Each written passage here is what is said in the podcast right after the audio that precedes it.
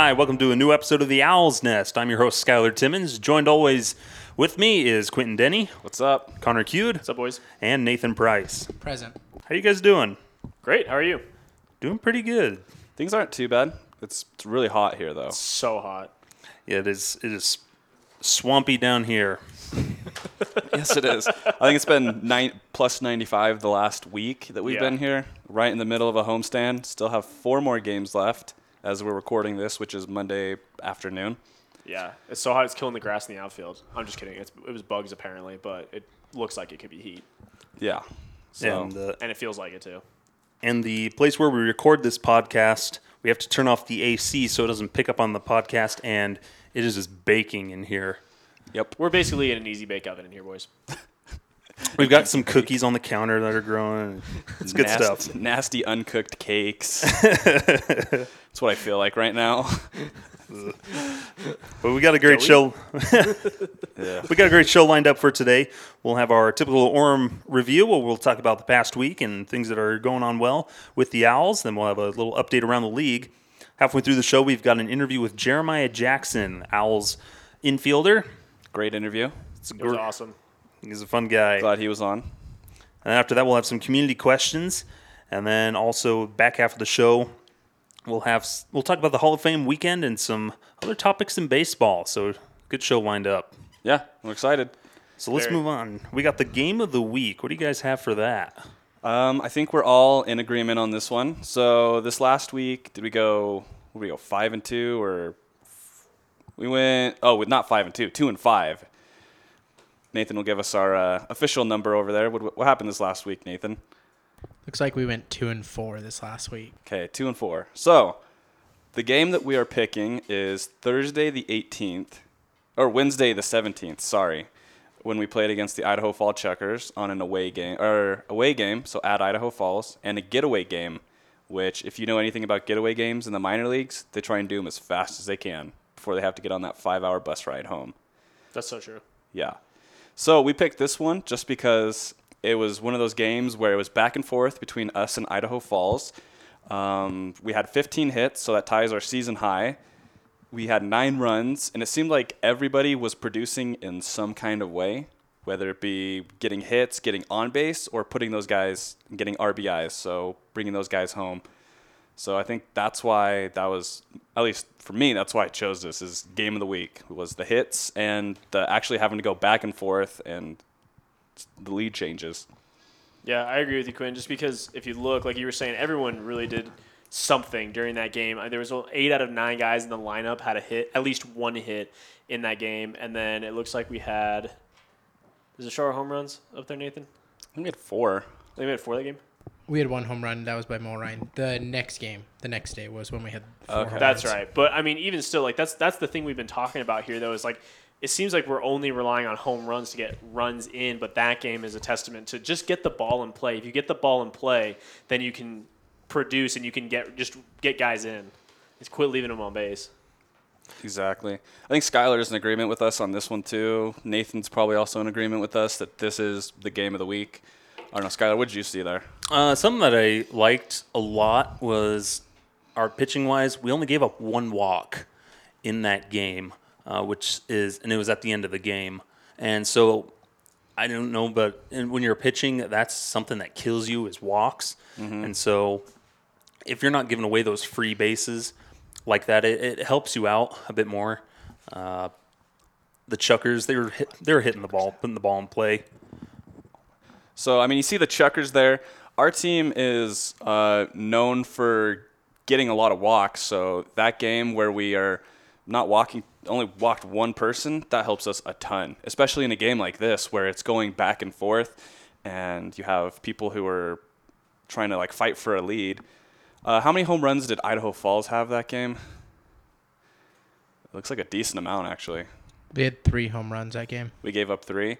Okay, so I mean, you can live by giving up home runs if they're solo shots, and the fact that we didn't walk people on helps a lot in that. I think that might be the, I mean, underrated stat of the game was the fact that we only gave up one walk. The other underrated side of the game, we had two errors in that game, but we still managed to come back and win there at the end. So, I mean, sucks to have errors. You don't want to see it, but if you do have it, I mean, got to come back somehow. Exactly. And something I've noticed too is just looking at those standings for that game and just a lot of other games, um, is we seem to end up giving up a lot of extra base hits. Because looking at that in that game, you kind of see that in a back and forth game is that typically is a sign of a lot of extra base hits happening, uh, balls in the gap, and getting a lot of doubles because the Chukars had a lot. Luckily, the Owls had quite a few. And so that kind of leads to that back and forth where guys are getting on base, but it's in a relatively few number of pitches. And so things move quickly, but it's still it's adding up to a lot of runs. So you get that back and forth. So luckily the the Owls were able to pin it down when they needed to, to take the lead and then shut down the Chukars with their bullpen and able to take the win.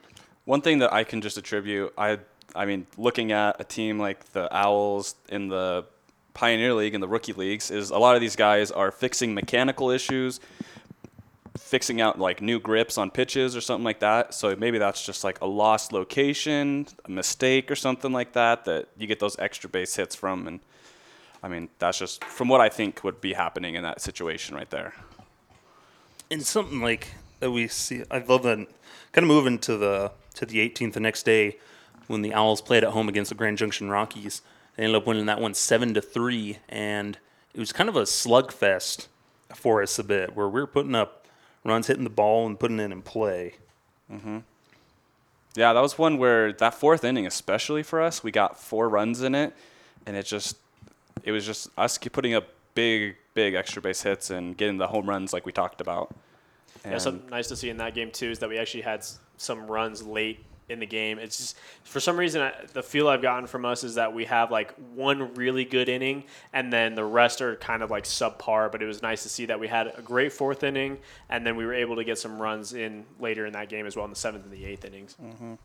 So, I mean, just to sum everything up here, it was just quality at bats, pushing guys over when we needed them to, and then bringing them in when they were in scoring position. So, I think that attributed with the pitching, also not giving up late inning runs when it mattered. So, for instance, that Idaho Falls game, when it's 7 7 or whatever it is, not giving up runs to give Idaho Falls more of a lead, but keeping us in that game.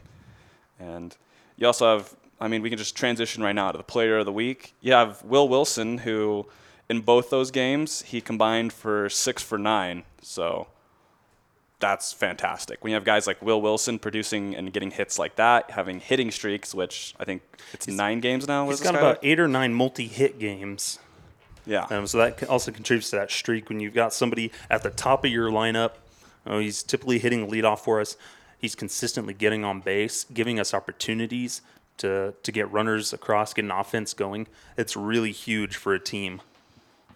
It's really cool to see too for Will Wilson. I mean, obviously we know number one draft pick this year came straight to Orem, which is a little bit different, at least what I've seen in the past, where typically they send him to like extended spring training, the number one picks like that for either the rest of the season to just kind of train and rehab if they had any injuries like coming out of college, things like that. But he just came straight here, and I mean that could be a long season for a kid just coming out of college. But he kind of struggled when he first got here, and now I mean he's going. Let's see, over his last eight games, he's been hitting like 486, and for just this month alone, he's been hitting 365. So good for him, Are we all in agreement though? Player of the player of the week, Will Wilson. definitely. Anyone have any Nathan? Any arguments over there? I'm okay with that. Yeah, I like Will. Yeah, Skylar. No, I, I- I definitely like what he's doing. Um, like I was talking about, just he's a good quality person to have at the top of your lineup. You know, and, and he's doing really good, and it's really because like we see he's in 365 in July, 486 over his last night over his last eight games. Like that makes a huge difference. Mm-hmm. I mean, you've like 18 hits in the last eight games for him. That's that's crazy. So he's definitely bringing his average up to above 300, proving himself not only offensively, like you said, Skyler. Will Wilson was collegiate ACC Defensive Player of the Year, so he's kind of bringing that here also. Which for us, we're a very big ground ball team. A lot of our outs can come from the ground ball, so having someone like him in the middle infield to help JJ and also those two working together, which those two are pretty good friends, as you'll find out in the interview that they talk about each other. And so just having someone like him on our team who is he's a little older. I think he's 21 is what he is, 20 or 21. So he's played three years in college. To come here and help someone like JJ, like Adrian Rondon, Kevin Arias, to just help them defensively and also work together, I think that goes above the stats that you see on the paper. Yeah, and so just kind of a kind of a rundown as a team how we're doing. We've hit 14 homers in the last 10 days. Team as a whole is hitting 302. In the month of June, we were hitting 244, and we've got a much better improvement in July. So far, they're hitting 278. So that's a huge improvement that we've seen. Uh, we're still leading the league in strikeouts, but we are hitting the long ball. So we're only five behind the monster Ogden Raptors. Those guys just continue to rake. Yeah, But- we'll see. We'll see what happens. We play them three times this this week. Yeah, we have one game at home against them on Thursday, and then yeah, we play them the next two days after that, and then they're traveling over to Colorado. Yeah, so make or break for us to see how we do against Ogden. Rocky Mountain comes in this week and they're kind of struggling a bit. We've seen them just starting to go further down the standings with their wins and losses, getting further below 500. This is a pretty huge series for us to try to try to bump up in the stand, standings a little bit. Mm-hmm. Build up some momentum. Yeah.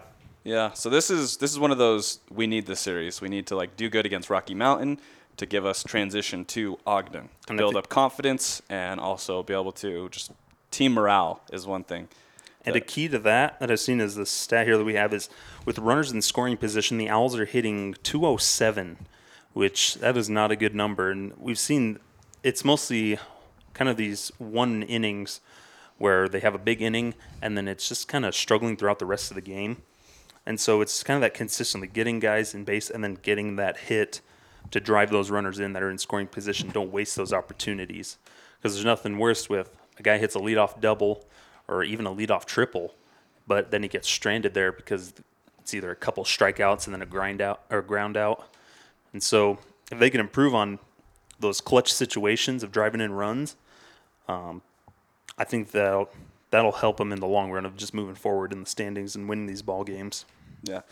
Um, just as a team for like pitching, we gave Will Wilson obviously player of the week, as all four of us are in agreement on that. As far as pitcher of the week, that's something that's completely different because we have, I'd say, like four guys who would be elite in the as considered that for this week. They were elite this week. One of them being Zach Christofak, who, if you've ever seen him or know anything about him, he's the George Drafty that we have. Five foot eight, throws 92 miles per hour. This week, I think for him would be my pitcher of the week. Would be Zach Christofak, just for what he did. He came in, cleaned up innings. When Ryan Smith had a shaky inning this last week, Zach Christofak came in and basically had a hold. And as you can see in his numbers here, he's three innings pitched, zero ERA, and only a .67 WHIP, which what that means is nobody's really getting on when he's in the mound for that inning. Yeah, and I think I agree with you, Quinn, that I would definitely give him pitcher of the week. I would say if we're giving out awards willy nilly, though, I think Shane Kelso is most consistent out of out of the bullpen, really, because I mean, he's now pitched a total of 10.2 innings with us with a 1.69 ERA and a 1.13 WHIP. I mean, and he, and he coming out of Oklahoma Baptist College. Communi- is it community college? Uh, So he played one year at Oklahoma Baptist, and before that he played at a community college. Okay. So just working his way up, just grinding, and I mean, he is definitely, I feel like the most consistent reliever that we have right now. Mm, that's still on the team right now. One that I like too is Kelvin Monsione starting for us. He's he's been good. He hasn't given up a run earned runs so far in his nine innings for the his nine innings pitched in the last two games. That .89 WHIP, which means walks plus hits per inning pitched. That's that's crazy for a starter right now. So Kelvin Moncione's also one to look at. I just like Zach Christofak because he came in. He's a bulldog, throws strikes, cleans up innings. He's he's got that mound presence for five foot eight, five foot nine. He just is a He mound presence to watch mound. out He's for. a stocky guy. Quinn was the bulldog a reference to the college he went to, or That too. to the attitude He's a two-time holds? bulldog. He's For a the dog. attitude. He's just a dog. He is a dog. Ask anyone on the team; they'll tell you Zach Christofak. He Ask just his comes biggest in. fans in the stands too. Oh yes. No, if someone that we don't have on our notes here, but something that I liked is um, that was kind of a rough game pitching wise on Saturday night. here for the Owls, but I liked Dazon Cole coming in, you know, sort of in a mop up role a little bit, but came in and was working hard, throwing strikes, getting outs, and was throwing some quality innings, kind of in this emergency situations and getting some work in. So uh, I really liked how he was pitching the other night, and so we've seen the potential in the bullpen. They're still kind of struggling. Uh, they have sadly the worst ERA in the league for the bullpen at just about six runs, at about a six. And so that bullpen, they're still working on things, figuring out their roles, figuring out themselves, and figuring out the league. But we definitely know there's potential out there. And we've all seen those glimpses of it, of guys will come in and just have strong innings, and then sometimes that's just the way the game goes. Is you come in and you just can't seem to get an out. So definitely there's some things that they can improve on, but they're on the up and up still. Mm-hmm. Always believe that. Got to be optimistic. Yeah. But we'll move on right now. With Connor's got some updates here on some former Owls players. I want to chime in here for former Owls players. Uh, week one's player of the week is no longer with us. Adrian Rondon has left us and got called up to uh, Burlington. So we'll give him a slow clap. Yay. Congratulations to him. He he definitely deserved it for his performance, and it was interesting journey for him so far. I mean, he was he was playing in single A for the Rays organization, and then they released him, and we acquired him, and, and he was just a star here. So good for him. Real good guy. He's easy to talk to, uh, but he deserves it. Deserves a call up. Yeah, and hopefully he can he can keep hitting like he was in that pitcher friendly league over there. So Yes. Um, yeah, so an update on some former Owls just from last year. Um, you know, we talked about we've talked about people like Tyler Skaggs, we've talked about people like Jo Adell, and um, but just last year, it's it's cool to see since we're on this topic of pitching and and what can be done. I mean, last year we struggled with pitching probably even more than we're struggling this year with pitching. And uh, so the first person I want to talk about is Luis Alvarado. He was a reliever for us last year, but he's now a starter over in Burlington. And for this year, he's four and five his win loss record, and he has a 2.76 ERA. Uh, ERA. That's in 75 innings pitched. And that compared to last year, he had a 6.0 ERA. So I mean, he's really brought that down with more innings pitched at that. And then with uh, last year, he only pitched 22 innings, and he had 30 strikeouts last year. This year, he's up to 82 strikeouts. So good for Luis. Good on him because yeah, last year he he struggled a little bit on the mound coming out of the bullpen, but apparently he's found his groove as a starter. So Like you said, though, the Burlington Low A for us is a pitcher friendly league just Yep. from where it's located. If I were to say the Pioneer League in general, you have places like Colorado, Montana, Idaho, Utah. This is definitely a hitter friendly league. For sure. To where you have these high elevations, the Coors. Coors. they were Yes. playing in the mountains. We're pl- literally the mountains are right outside the stadium. You can see them. Ninety percent of the ballparks, I feel like, are high ele- elevation, and it's, it's a problem.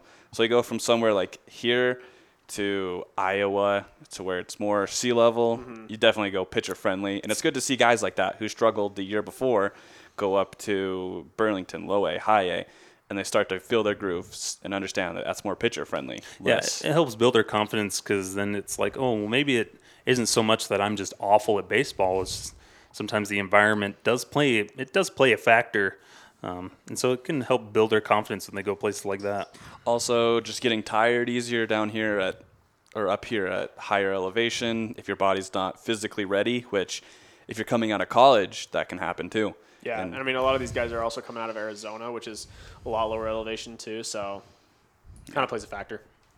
Um, but the next guy I want to talk about is Kyle Tyler. So he was also a reliever coming out of our bullpen last year. He's now a starter in Burlington, and he's five and zero on the year with a 2.92 ERA and with 71 strikeouts in about 83 innings pitched. And last year he had a 5.11 ERA. So I mean, he was probably one of our best relievers last year, at least from what I saw.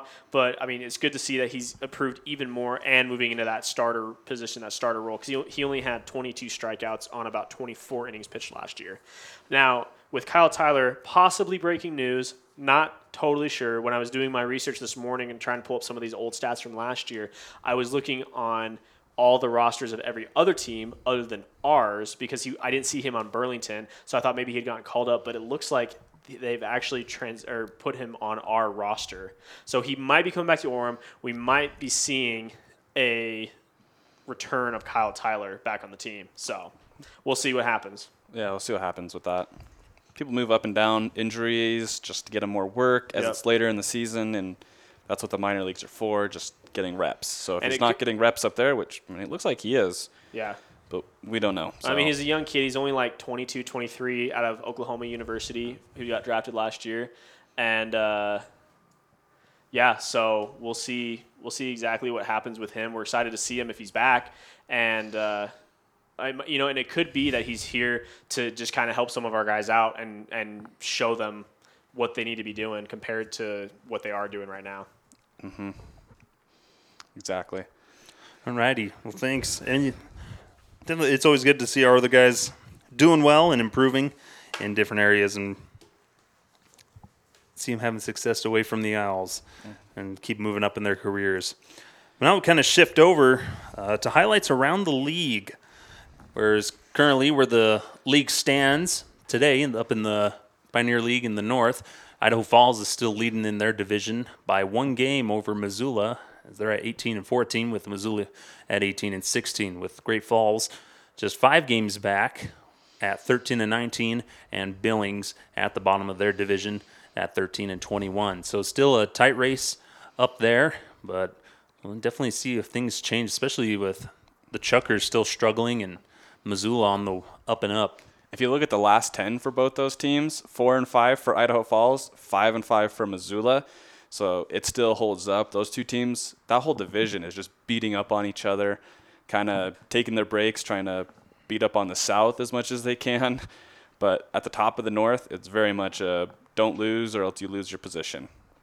Definitely. And then update here in the South Division, Ogden, they've already clinched the first half with a 27 and 7 record, which is just incredible as they've got an eight game lead over Grand Junction, who is at 19 and 15. Last 10 games for Ogden, 9 and 1. And they're all, that's incredible. That'd be nice, huh? I yeah. They've scored 289 runs this season so far, which the next closest is Grand Junction at 208. So they've they've been putting up numbers. Rocky Mountain is 13 games back at 14 and 20 here in their first season, their inaugural season in the Pioneer League, and then Orem is at 12 and 22. We're 15 games back. Mm-hmm. The thing that I And see we're there is that. us and Rocky Mountain very close to each other. We play three games against them. We could take on their position, move from last place to third place in the South. So that's at least like a moral victory. Yeah. We'll see what we can. Hopefully, A we can. moral victory. Yeah, at this point, I mean, the first half has already been clinched. We're uh, we're not playing for this. We're playing for second half at this point. yeah. Thanks to Ogden Coors. It's the Dodgers. Oh yeah. Nathan. Nathan. Nathan. Yeah, but I mean, just looking at highlights around the leagues from games that have happened here, um, ones that stick out. You have guys like Malashevsky, who for the is he with the Raptors? He's with the Raptors. Six innings pitched, only gave up three hits, no runs, eight strikeouts. So Malashevsky continues to do good, and that's because he's on Ogden. So any just point, throw a dart at any of their games. It's basically like a, a slugfest, or you're gonna get a crazy stat line out of it. Yeah, they got they definitely got some uh, good highlight reels for all those guys. Something that's been sticking out to me is a lot of the Grand Junction Rockies players. We saw a couple of them while they were here, just barely in this last series. Guys like Christian Koss and Ronaiker Palma. Uh, Koss the other night had six RBIs here against the Owls as he went three for five. Um, he was just you couldn't seem to get him out at all. And got Colin Simpson, Todd Isaacs, who just barely Todd Isaacs just barely started playing with the Owls or with the Rockies, excuse me, in these past couple of weeks, and he's been doing phenomenal, uh, putting up a lot of numbers and hits. So I've noticed in the the Rockies, they've been putting up a lot of offense, which the Rockies organization as a whole, from the parent club down, uh, they're known for hitting. Yeah, exactly. Koss was it Koss needed a single for the cycle yesterday or Saturday's game? there. Yeah. Koss needed a double. need a double, single. Uh, Palma here, three for five. Like you said, just big power numbers for these guys who come in here, and that's what they do. The Rockies, they know what they need. They know you come into Coors Field, you're going to be expected to produce hits and produce runs. So why not draft those kind of guys? And we're seeing it right now, just at the lowest level they have here um, for Grand Junction. Their guys are putting up hits and power numbers. Yeah, it doesn't help that their pitching is actually pretty decent too. For like we said, in, in a league that's not exactly pitcher friendly with the elevation. I mean, it's it's they're they're a fun team to watch. To be honest with you, I mean, it's it's interesting that you know we have Ogden in the same division as a, as as Grand Junction and ourselves. So you, we like Quinn always says they're just that powerhouse. But I mean, Grand Junction is putting up some numbers. Mm-hmm. And one thing to look at for Grand Junction, speaking of their pitching, is the two guys that they have at the back end of their bullpen, which is kind of different that we've seen from many of the teams here in the Pioneer League. Uh, we had the chance to talk with Kyle, their play-by-play guy, and he says Grand Junction's probably that he knows of the only team here in this league who has two guys who are set closers slash setup guys who will alternate that closer position. So they usually only go one or two innings if they're winning, and we don't see that much in this league. So, I Yeah, mean, it's pretty Grand rare. Junction just they're putting up, they're doing their own thing really. Yeah, and Ogden has their own chef. You don't see that. In this you don't see that in most minor leagues actually. You know, kind of talking about the Rockies is looking at their lineups too. Is like they have very set lineups. Uh, it doesn't change much from day to day. Maybe guys will swap positions, but their batting order stays pretty consistent. And yeah, so you can just they'll put in like maybe one guy in if they're feeling tired or whatever, but it's usually the same guys getting the same amount of reps. Yeah, and I think that's something we see around the league as a whole, as they're starting to get into their typical lineups. The the Owls they rotate quite a bit, messing with the lineup, just seeing what will work, giving guys different reps and different spots and positions, and just Yeah. whatever works. So, I mean, just looking at this next week in the league, the thing that I'm looking forward to the most is to see that North Division, Idaho Falls and it's Missoula. Will they switch? Is there going to be any new leader up at the North Divisions? So, I think that's what I'm looking forward to the most. I don't know about you two or Nathan. yeah, because I believe the was the first half end this Thursday or Wednesday or something like that. Yeah. So, yeah, I, I'm really interested to see who will clinch that like first spot, that first half spot. And I'm sure. I mean, are they? Pl- you, can you pull up the schedule? Are they playing each other this week? pull up Idaho Falls schedule. Yeah. but this is one of those where the playoff, the way the playoffs work here, I think we talked about this, is Let's go over it again real quick. the winner of the first half gets one the first spot in the division, Mm-hmm. and the winner of the second half gets the other spot. So whoever had the best record in the first and second half, those two will represent that division. And so this is what we're seeing right here: is Idaho Falls and Missoula are fighting for the first half spot. Yeah. So it'll, it'll be definitely interesting to see, like especially if they play each other in these next few days. I mean, we could have we could have a, a bar brawl here, boys. You'll see.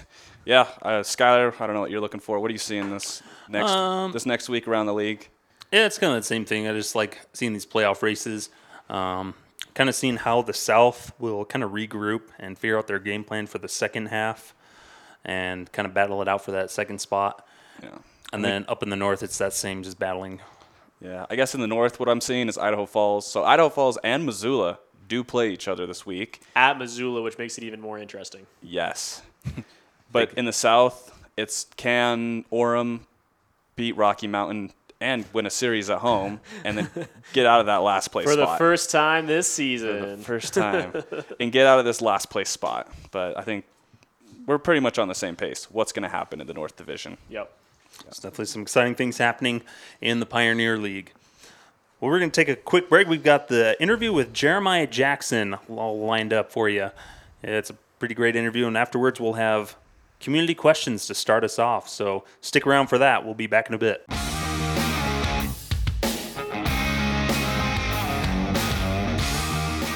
Alrighty, we're here back on the Owls Nest. We're joined by Owls player Jeremiah Jackson. Jeremiah, how are you doing today? I'm good. How are you guys doing? Doing Thanks for having me. Thank- doing pretty good.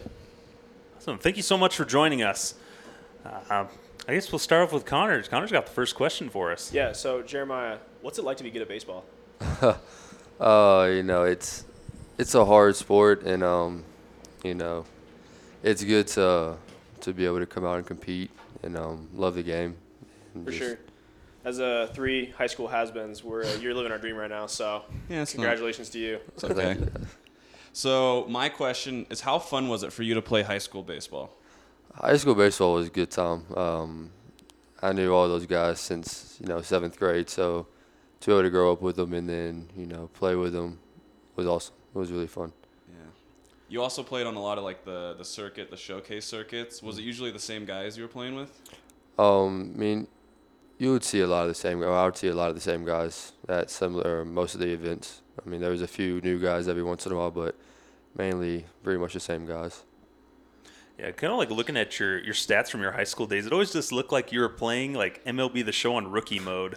Like it just looking at your numbers, it seemed like it was really easy for you. Did it feel like it at the time, or is it just kind of a hindsight thing? Well, I mean, it was it was definitely fun for sure, and um, you know, baseball's not easy, so I'm not gonna say it was easy, but you know, a lot of hard work got me there. That's all I can really contribute it to. And it definitely looks like it paid off and everything. Yeah, I mean, like you could look at your numbers in high school, and a lot of people would think, yeah, he was just gifted, walk to the field every day, just hit 647, couple home runs. But what was your preparation like for playing, and has it changed? Uh, I mean, really, just since day one when I started playing baseball, it's always been you know work hard, grind, um, get to hopefully the big leagues one day and succeed. So that was always the main goal. So I mean, the work ethic's still the same as it always been, you know, through high school and now in pro ball. What age was it when you decided, all right, I'm going to be a pro baseball player? Uh, I mean, really, growing up, I was always, you know, pretty good at the sport. Um, everybody knew I had a lot of talent and had a future with it, possibly. So, you know, just being able to, you know, keep my head on straight and not really listen to all the hype and just, you know, play hard. I would say it's probably around, probably somewhere around my freshman year, I guess. Somewhere around there is when I kind of knew that's what I wanted to do. Nice. and uh, I had another question for you. Oh yeah, is there any other sports that you played like growing up besides baseball that you thought about maybe that was a career path as well? Yeah, so I, I played soccer at a really young age, and I mean it was fun, but I knew I didn't have any future in that, obviously. So I, um, you know, picked up basketball, and I mean baseball has really just been the sport ever since I can remember. Can you dunk a basketball? Yeah. What's I it like? can- For three has-beens who can't dunk a basketball? No, it was uh, I can touch the net really good. Yeah, I can hit right. no, it was definitely a pretty cool accomplishment to do. You know, finally getting it in there was. When was, a the good first thing. time? Uh, first time I did it was freshman year. Dang it. High school? Yeah. Dang it. Yeah, okay, that, that explains why we're still uh we're the ones doing the interviews here. Yeah, He's that's why we playing started a baseball still. podcast and didn't play pro sports. Yeah, because we can't dunk. yeah.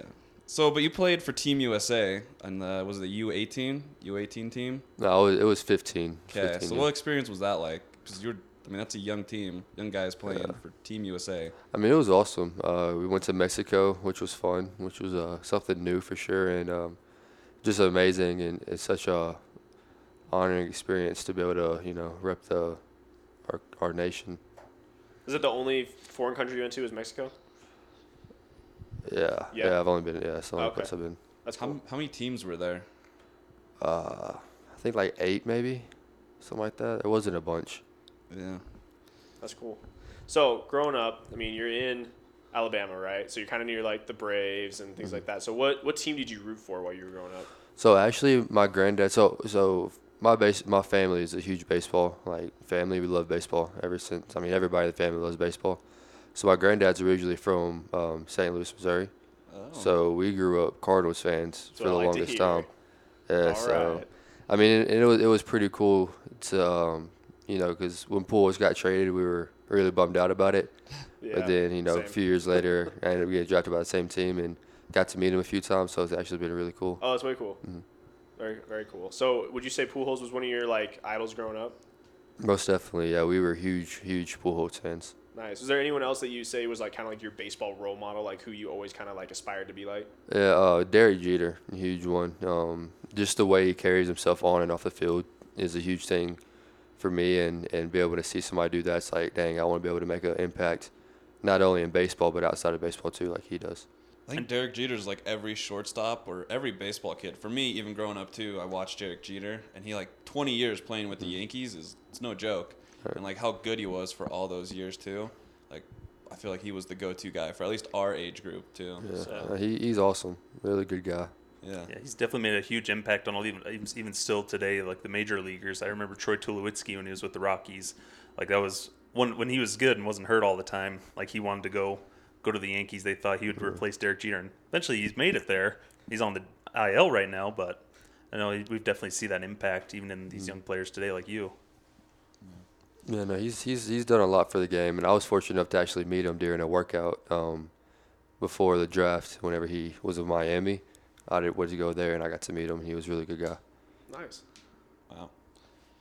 Is there any like former players who may have been retired? Who's like the biggest one, biggest star you've met, or has it been Albert Pujols? Um, probably the biggest star I've met would have to be Albert Pujols. Albert Pujols. Yeah, that's a pretty big star. Yeah. That's I mean, that's fair enough. whatever. Yeah.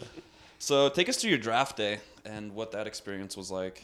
Uh, draft day that was that was something special. Um, you know, we had barbecue at my uncle's house. Uh, family, friends were there. Um, just the anticipation, I guess, of it was just was just was just fun. You know, everybody kind of just nervous and waiting to see what was going to happen. Uh, it was a great atmosphere for sure. There was a few stressful moments, of course, but I mean, it's part of it. It's what makes it fun. And uh, just to be able to hear my name called by the Angels was just by far the best experience ever. Who called you and told you? Actually, so Eppler called my agent, and then my agent Your called agent me. Called you. Yeah. That's I mean we think about because we talked to Cory Snyder and he was drafted fourth overall and we talked to him about his draft experience. It was basically a call, hung up, and went back on Tuesday. And now we see people who have these huge parties and have these big gatherings and just see how baseball has kind of evolved to. It's a big family thing now, even especially. Yeah, for sure. I mean, you got kids who are working so hard, and you know, family are a huge part of this success, especially for me. So just to have them experience that with me is something I really wanted to do, and it was a really big deal to me. Yeah, so you mentioned your family there. We know uh, your mom's very vocal and very active on, on social media and with the Owlz. Uh, what role has she played in, in getting to where you are today? And uh, she's awesome. Um, you know, couldn't be here, couldn't be anywhere near where I am without her. Uh, she's played such a huge role in showing me and teaching me a bunch of things growing up. You know, about being strong and you know being able to do things for yourself and help yourself out whenever you can, but also give back to people and uh, people who have had huge impacts on you. So yeah, she's been huge, huge um, role model for me. Still your biggest fan, I bet. Oh yeah. Do you ever tell her to tone it down, or you just let her be? No, I just let her have the fun. You know, it's fun uh, being out there. She kind of promotes me in a way, I guess. Yeah, so, That's true. No, that's awesome. We love seeing her on, active on our Mm-hmm. social media because I'm director of social media, and so it's always nice when we can have someone who Oh, likes yeah. to share everything that we share and share in our celebration of the team. So Oh yeah, so definitely the people in Mobile know how the Owlz are doing. That's Yeah. for sure. Got a big fan base down in Yeah. Alabama. Okay, so when we were talking about the Owlz and your time here with the Owlz, so this is your second second year, kind of Yeah. here. Yeah, it's like one and a half. Yeah, something like that. But what improvements have you made going into spring training and getting like a full year under your belt from this year compared to last year? I mean, really, the huge thing um, is just being able to take care of my body with you know all the games and like the heat, especially being in Arizona. And, you know, doing this every single day, you gotta you gotta learn a routine. So I mean, I would say like especially guys who are wanting to enter the draft this coming up year, or you know, play pro ball, you just gotta be able to know what your body needs to keep going. And uh, is a huge thing. And um, really, the biggest adjustment was for me was just kind of like being able to say, all right, I need to do this, I need to get this done before I can, you know, go out there and play. So that's, I mean, that that was really the main thing from last year to this year that I've that I've worked on. All right, So that being said, you know you you played on the Owlz last year. Saw how that team kind of was for about half the season, uh, half of our season, and Mm-hmm. About a month of it, yeah. yeah, yeah, and then you transitioned to this where you've played from the beginning of the season. Right. What would be what would you say the biggest difference is playing for someone like Stapes and playing for someone like Jack? Oh, you know, they're both great guys. Um, love having both of them as a manager. Um, you know, they know a lot about the game. Uh, Jack being an infielder, he's been able to help me a lot throughout the whole you know infield process, along with some of our coordinators, info coordinators. Um, so yeah, Stapes, he was really good at making sure that we uh, kept ourselves accountable. so um, I can I got learn a lot from him with You that. lose a lot of money with Stapes? Uh, yeah, I mean a little bit. I, I wouldn't say a lot, but Not a lot. little Not as much as some other guys. Right? Yeah. For, yeah. Okay. I mean, we just wanted to, because we're talking about the Owlz, but we have some quick fire questions that we want to ask you, just to wrap up this this quick interview with you. So it's just what comes to your mind. So you're signed with Adidas, right? Mm-hmm. So we saw on your Twitter these cleats up here, these Adidas Yeezy Oh, ones. yeah. What was the story behind those? Uh, so actually, I was just scrolling through Instagram, and um, some shoe company or whatever was giving like a free giveaway. You know, like follow this, like this, retweet, blah blah blah, and I didn't have to go through all that. So I actually just screenshot and sent it to my um, my equipment guy with uh, MVP Sports, and I was like, hey, do you know how I get my hands on these or whatever? He was like, yeah, I got you. He was like, they'll be out in a few weeks. So actually, our agency has somebody who does like the spray paint stuff like that, and like Yeah. paints cleats and customizes them. So luckily for us, they were you know up and going, and I got them before spring training. Would you ever wear those in a game? Yeah, I wore those in my in the spring training games, and then whenever I jicked one time for a big league game spring training, I wore them too. That's when they blew up. Yeah. yeah, I got a bunch of bunch of hype from that. Who's got the best cleat game on the team? Who? Besides you, yeah. Who's got the best cleat game? Uh, I'd say Nosey. His- Nosey? Yeah, he's got some some Jordans here. Yeah, those are nice. Dang. Jerry L's got some good. He's got Yeah. some good heat on his feet too. yeah, that's true. Okay, so we have you have to have one that's nice, and two would be secondhand glove, cleats, or bat. Which one of those do you pick to be your nice, and which one are secondhand out of those? Um, nice as in like It's like, like, looks like looks just like nice, looks good. plays nice. Oh, um, that to be my my bat. Yeah. Um, I'm a but I'm a huge feel guy, so like it's got to feel right. Like the bat has to feel good in my hands. Like there'll be times before games where I go up there and grab all my bats and see which one feels the best, and that's the one I'm using for the day. Is it really different on the day? Like a bat will feel different from one day to another. Sometimes, I mean, sometimes, I mean, after like you playing all these games day after day after day, you, you know, some days you'll be a little bit more tired than other. So the days where I'm extremely tired, I probably go to like a lighter bat, something not as as in loaded, kind of more like balanced, just to you know make it a lot easier to swing. I Yeah. guess. So understand that. After one day in the cage, we're, we feel the same way. Yeah, I really wish I had that problem. Which bat I had to choose.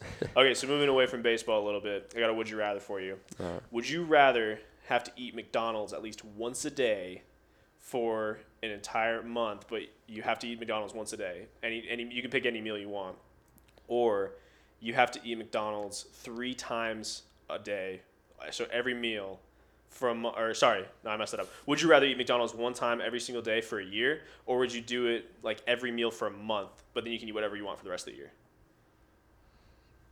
Uh, I'll probably do. I mean, one time a day isn't bad. McDonald's isn't that bad to me. So I mean, I wouldn't mind having McDonald's. So and you it's do once a cheap. day for a whole year. Yeah, I'd How do would the trainers feel? Uh, that'd be that'd be a problem. I'd, I'll say after we just talked about taking care of your body, Yeah, I'll I'll be- McDonald's once a day for a whole year. I'd be getting a lot of phone calls from that. Nutritionist James wouldn't be happy. No, Becky not at all. Lose her head. Oh yeah. Is there one thing, one item that you can't live without right now? Uh, it'd probably have to be my phone. You know, especially being away from the family so much. Just kind of, I mean, it would kind of suck to not be able to keep in touch with them, especially the, the girlfriend, of course. But um, you know, my phone for sure. I'd have to have. So, hot take: Is there a ring coming for this girl? Uh, I mean, I got a few more years Are before you that. listening? Are you listening right now? You missed out on our diamond dig last night. You could have got one. Yeah, no, I'm, I'm, I got some time before I think about that. got a few things to, you know, figure out first. That's so. true. You got to get a couple more jeeps before you get a ring, right? Oh yeah. So we got another random question here. If you were stranded on a desert island, what two teammates would you have with you? Would you like to have with you? uh, I'd say D'Shawn and Will. Why is that? Because D'Shawn, he's just goofy. Uh, he's funny, He's funny guy to be around. And I feel like Will would be, he would know what to do. You know what to do. He'd be like, all right, guys, we need to, off the island. yeah, we need to make sure this. He he probably stay on top of us about You and me- D'Shawn me- off in the side. exactly. Will me, taking me and care. D'Shawn would be doing something, and Will would be the serious one, trying to keep us all, you know, calm and smart about everything. That's funny. I like it. That's a good game plan. D'Shawn could probably help too. That's true. Yeah. If Probably. you're on an island, I guess he did grow up in Yeah. the Bahamas, so Yeah, he, he knows would what to do. yeah.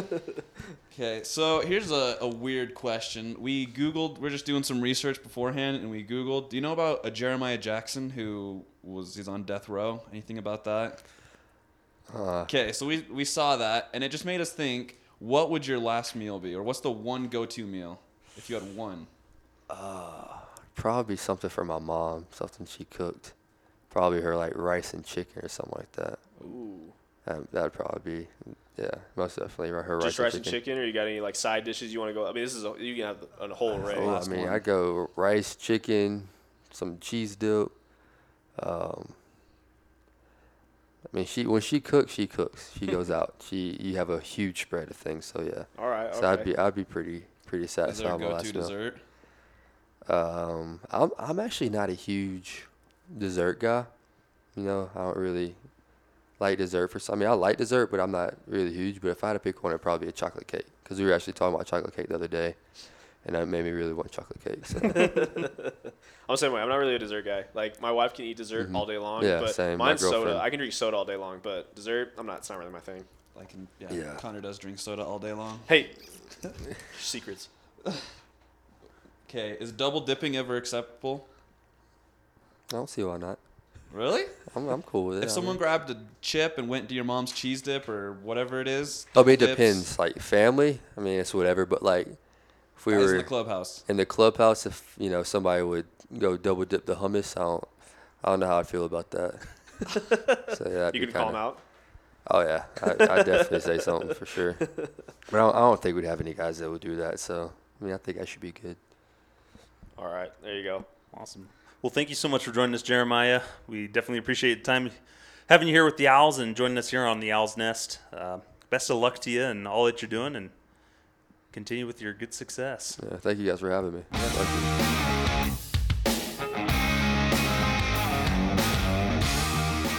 And we're back here on the Owlz Nest. You just finished listening to the interview with Jeremiah Jackson, which it was a pretty good interview. I, he's a good guy. It was fun. Yeah, mm-hmm. he's a he's a way good kid. I mean, for someone who's drafted second in Over- the or second sec- round. second round. Sorry, not second overall, but second round by the Angels. I mean, just humble guy, funny kid. It's great yeah. kid. Still still 19 years old.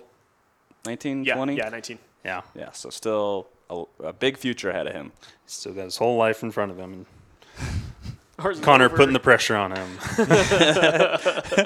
Asking those hard hitting questions like, when are you going to get engaged when he's 19?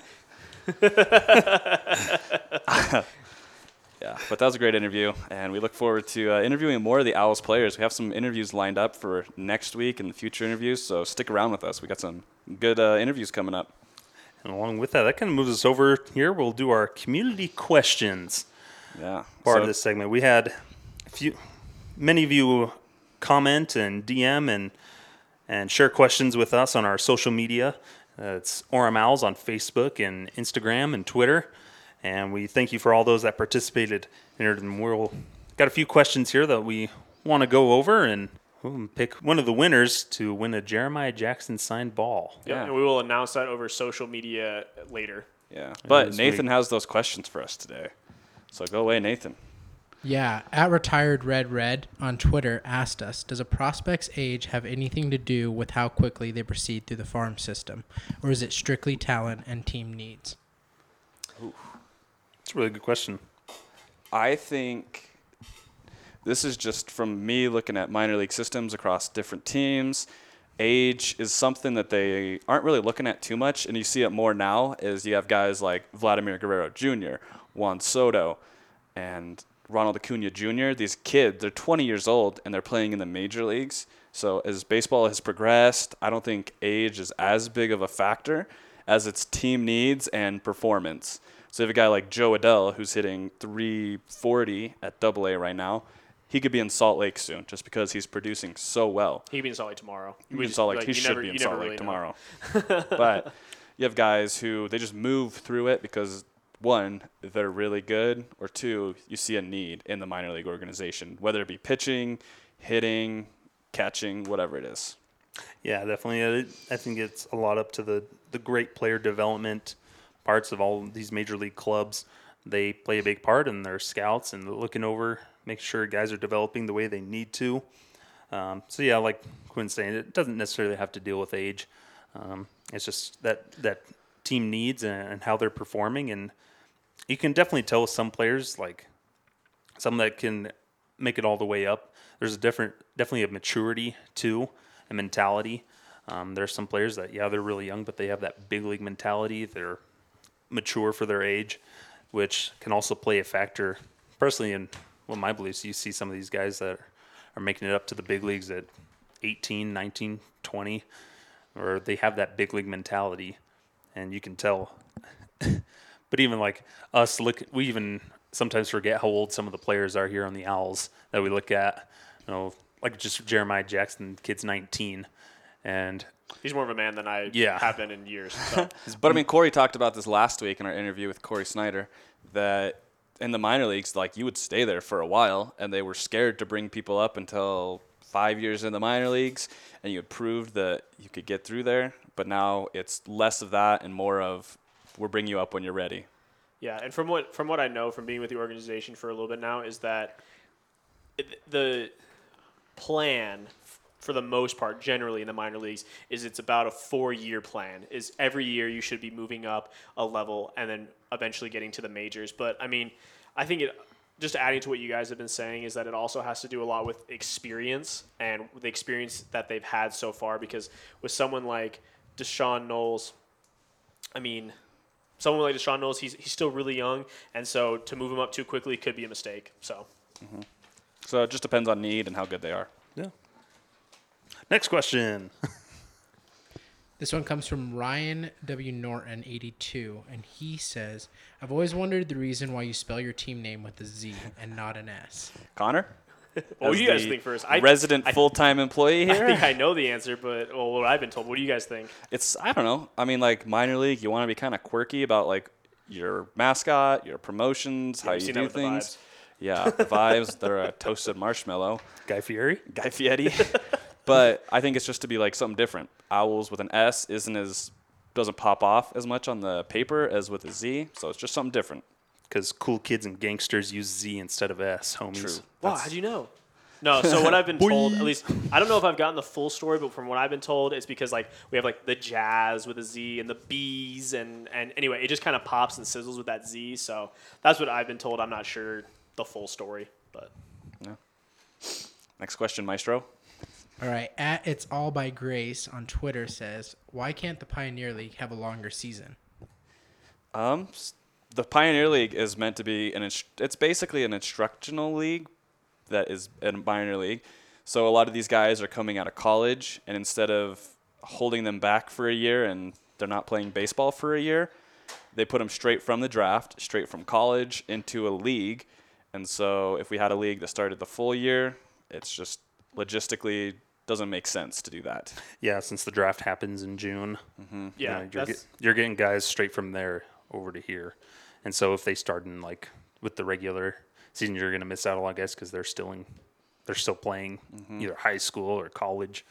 Yeah. And so That's exactly what I was gonna say. It lines up with the draft, and then you also got guys like at extended spring training that need somewhere to go where they didn't fit in with the the other teams, and so yeah, it's just short season ball. Mm-hmm. So I mean, it gives them a it's a very sampled taste of what it's like to play professional baseball. When you're only playing half a year, it's not as strenuous or too stressful on the players who are coming from college or some of them high school, different countries. So it kind of gives them a tutorial of how to play professional baseball and what it's like to play professional baseball. Yeah, it's kind of a long season for those guys. Like we were talking about Will Wilson, who just came straight from North Carolina State to here. Like, it's a, it's a long season for those guys that come straight from college. he's been playing since like January, February. Yeah. So All right, next question comes from at Ainsworth underscore Jake. He wants to know with Osprey Baseball rebranding, what do you guys think the new mascot should be for Missoula? uh, the desert wasteland. I don't know. I don't know much about Montana. I know they have really uh, beautiful s- skies. Oh, Montana's beautiful. Yeah, I've, I've Montana's actually never really been to Montana, but I know they have really beautiful scenery. So maybe the clouds. I don't know. I could tell you it is the not clouds. it is not a desert wasteland. The osprey, I think that's their state bird or something like Yeah, that. yeah, if you've looked sure. at their mascot and the logo, it definitely needs a change. Yeah, I'm pretty sure they made that logo in 1975. As far as m- names, maybe the bigger Rockies, the better Rockies. Isn't Skylar, what do you think Isn't that where that? Juicy Lucy's is? Or is that Billings? oh, what did Michael say? He said that was Billings or something like that. yeah, like the weird little burger shack. Yeah. They could be that the Juicy Lucy's. I don't know how Wisconsin. I don't know how Wisconsin or Minnesota those guys would feel about that. um, what is the late Montana Lakes? Something weird. Yeah, I don't know. I don't I, mean, know. that's a I hard mean- one because there's not really much to Montana. I don't know the Montana cows because there's like more cows than people in Montana, right? Okay, so I just googled some facts about Missoula. Maybe there's some them things they can get. They've got a a carousel for Missoula is a merry-go-round with handcrafted wooden ponies, so they could be the Missoula wooden ponies. that would be amazing. So you got the Billings Mustangs and the Missoula Wooden Ponies. That's it. We've we've One of solved those their is better than the other. We'll Or- let you decide. They've We've also solved their got, uh, problem. Trails cross rugged cross rug Mount Sen- uh, was it Sentinel and Mount Jumbo. Nothing So beats the Missoula ponies. Jumbos too. The Nothing beats Missoula wooden Jumbo ponies. Mountains. Jumbo Rockies, the Jumbo Rockies. but nothing beats wooden ponies. I think wooden ponies Yeah, I think wins. Wooden Ponies is a winner. Mm-hmm. easy. So give us your best mock-ups and send them in to the Owlz. Yes. That or does not- Missoula. Don't send them to Yeah, us. send Yeah, it to in Missoula. They were having some competition earlier about it anyway. yeah. All right, on Instagram, Dr. Johnson asks, "How can we improve the bullpen?" We've kind of already talked about this today, but what else can we do? Uh, improving the bullpen here is hard. I mean, you can't really add people. You can, I mean, Arizona, you can get people to Arizona or bring people down from Burlington who may need more reps, but a lot of it is just repetition. I think that's the biggest thing to do. Is as the season goes on, they'll be more consistent and will be better overall. Yeah, and just execution. Just make sure you're you're throwing strikes, pounding the zone, and keeping the ball low. Hit your locations. I think that's where the most damage comes from. Is you lose control and they're not able to to hit locations and such. And so you miss a location, leave it up, it gets smacked out. So I think that's one thing. Is just continue to work on those executions and, and working on their pitches. Yeah, I think another thing, just real quick, is confidence because I mean, we keep talking about these stats like, oh, we're the worst bullpen in the league and things like that in terms of ERA. I mean, they probably also know that going into this, and so I think, and it doesn't help that we've been on some losing streaks lately. So I, I just think confidence is a big issue. Yeah. All right, last question, and this one's for Quentin. At OJ Carrasco asks, "Can Cory Snyder still throw it from the fence?" Uh, it depends. What's fence are we talking about? Deep center? No. Left field here, 303. I think Cory Snyder's got it. Dugout fence, Dugout Maybe. fence? Maybe. I think Cory, what do we, let's say, I think Cory could probably throw 200 and 200 feet. I think that's what he's got. Also give him 250. 250? Yeah. 251. I'll price is right it. Okay. Take I don't know. Connor. We've seen- we have seen Cory do some long toss and some throwing. He's still got it. He's Yeah. still got it. Yeah. Well, we even see like I don't think those skills ever leave these former players. We just had Legends Night here with, Oh, yeah. and Pirates legend Vern Law came. True strike. No, know, older dude. He's been, hasn't played since what the '60s. 1960 was when he won the World Series. 69 was his last year, something like that? Yeah, I think 67, 69, something like that. Nice. Yeah, just came out here just threw an absolute strike. Yeah, he threw out he threw out the ceremonial first pitch along with like five other guys, and the guy, the player that I talked to that caught it from he, him is also a pitcher on the team, Jerry Rivera. And man, he's like he threw an absolute strike, didn't even warm up at all, just right over the plate. So, yes, Eighty some years old, Vern Law. Shout out to him. Cory can throw it from a little league fence. yeah. Well, thank you so much to all those that that sent us in questions. Sorry we didn't get to all of them, but we definitely appreciate it. And we'll announce the winner of the Jeremiah Jackson signed ball uh, later this week on social media. So stay tuned for that and follow us at Orem Owlz. Find us on Facebook, Instagram, Twitter, Snapchat, LinkedIn. Uh, Tinder. so don't find. I, don't, I don't think we have that one, but we do have a blog. so- We don't have an official one, but Skylar, you want to? Hoots the Owl. Hoots is married. Stop it. Yeah, sure. Rally, Rally is on the up and up. Yeah, Rally the kid. Rally. Holly would not like you soliciting Hoots' Tinder. Or Rally's for that matter. It's his, that's his mom. True. Okay, on to less creepy topics. Uh, so Hall of Fame week was Sunday. Sunday was the induction to the Hall of Fame for guys like Edgar Martinez, Mike Mussina. You had Mariano Rivera going in there, uh, Roy Halladay, who has passed on, but he a deserving Hall of Fame inductee as well. For sure. So Nathan proposed the question, talking about this is basically Nathan's little segment right here. Hall of Famers who played in the Pioneer League. Uh, Nathan, do you have one that stands out to you? I see one there that you might like to talk about. Uh, yeah. I mean, there are a lot of great guys that played here in the Pioneer League to start out with.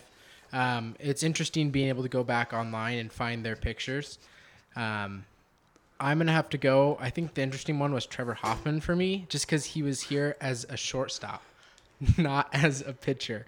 Uh, which, if you know, Trevor Hoffman got in for being one of the greatest closers of all time.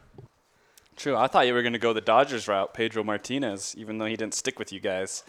He Yeah. moved on to bigger and better things. I mean, looking. We're not mad. We're just not on speaking terms. They're just disappointed. okay, Dad. yeah, Trevor Hoffman was. I mean, you look at his stats when he was at Billings. Nothing like super impressive. So as a shortstop, it's a good thing he figured out how to throw a changeup. Otherwise, he would be in the minor leagues a lot longer and in the Hall of Fame a lot less. You mean not at all? exactly, a non-existent. A lot less. a lot less than yes. But I mean, you guys, should we just go through the list, Skylar? You want to just go through that list of yeah, Hall of so Famers? the list that we have here, a lot, we've got Bobby Cox on here, Frank Roberts or Robinson, uh, George Brett, Pedro Martinez, uh, Ryne Sandberg, Trevor Hoffman. We also have uh, Andre Dawson too. On there, he played for the Lethbridge Expos back in 1975. so some So pretty. Vern Law had already won a World Series by then. So looking at this, you have Cy Young winners in Pedro Martinez. You have multi MVP winners in Frank Robinson and George Brett, and then you have just dominant closer Trevor Hoffman. So you have Yeah, something interesting. Huge to know- names. something interesting to know about Bobby Cox is he was voted into the Hall of Fame as a manager. So great coach as well and man Mm-hmm. and team manager. Frank Robinson, one of those guys we lost this year, who great player, manager, and player at the same time. So player manager, pinch hit for himself, hit a walk off home run. I would love to see that come back. That would be awesome. That'd you be see someone like I was gonna say Jeremiah Jackson who says, "No, no, no, hey, uh, I don't trust. I don't Morgan, trust sit I'm down. hitting for you." Morgan, sit down. I think I need to hit this." and hits a walk off home run. yeah, you don't see that at all. That was a And great managerial move by myself.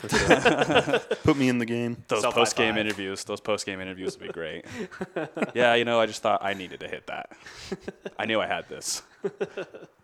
But yeah, so Hall of Fame weekend came up. It's uh, we'll see who comes in for next year and see how the list change if the list changes at all as the Pioneer League starts to get more of its players into the major leagues. I know teams like our organization, the Owlz, have only been around since 2001 when we were the Provo Angels. So we'll see as guys who have come through our organization as they play more, uh, where they'll go. Yeah, and I mean we already have a, a we already have a great list of uh, guys that have come through here on their first stop essentially to the majors and I mean I think we have at this point over 700 seven close to 750 guys that have come through here at some point or another and now have made made it into the majors made at least made their debut. Yeah, so 700 have at least played here. I think it was uh, like 100 who have made it to the majors or something. I forgot what the number is, but it's Oh, it's, it's a good yeah, amount of people like who have that, yeah. made it to the majors. If only Mike Trout had played here, he would have been a shoe in for us. Easy Yeah, first he's- ballot. th- literally he only skipped us. Ridiculous. Although he was, you know, Mike Trout, He- so it's deserving. He's, my Trout, so it's understandable. What I was going to say, so Pioneer League has been around since 1939, so we've definitely had a lot of players come through. So if you're in and around the Orem area, come out to a game. You never know what these guys are going to turn out to be. Exactly. I think one of the questions that was asked to us that we were scrolling through social media was who's the best player to come to or play against Orem. We listed these names, but Andrelton Simmons was a random pop up this year. You'll get guys like Jeremiah Jackson, Will Wilson, who will probably be big leaguers at one point in their career. So Well, someone also mentioned Nolan Arenado coming through with the with Yeah. the Rockies organization back in like 2009. So When we were the I mean, Casper Ghosts. Yeah, I mean, look at him now. so you'll see future. This is where future big leaguers start. It's not just some random guys, but these guys will be future big leaguers, and you're guaranteed at least one or two. Yeah, and that's what I love when people. I, I heard this this year. I never heard it before, but people have to remember that the first stop to Anaheim is in Orem. Exactly. It's true. It's on the way. but just real quick, I wanted to touch on the Hall of Fame weekend. Did you guys see any of the speeches that the Hall of Famers gave? I saw Roy clue. Halladay's wife give Yeah. a pretty good one. It's a very touching, emotional one. Mm-hmm. I think that was the only one I saw was because it was all over social media, and it was the one that I wanted to see was what his wife would say, what Yeah. team they would pick, what was going on. I, I was also it was it was pretty cool to to hear um, Mariano Rivera's speech about how he learned English. Did you guys hear that at all? Mm-hmm. That was pretty cool. I, he just talked about how like his teammates would kind of laugh at him when he say stuff wrong. He's like, "Hey, I don't care if you laugh, but you got to correct me."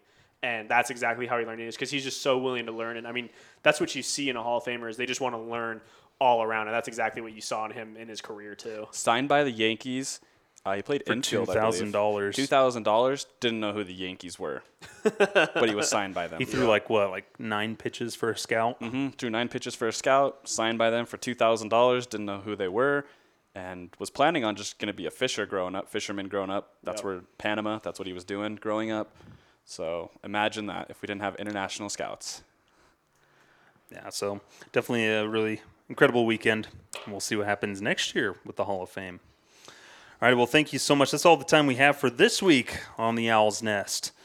It's been a fun one. here. It's it is baking in here. Yeah. So I think it's time to wrap up and get out of here. yeah. So thank you so much for watching. We'll be back shortly next week for the next episode of the Owl's Nest. Thank you so much for joining us.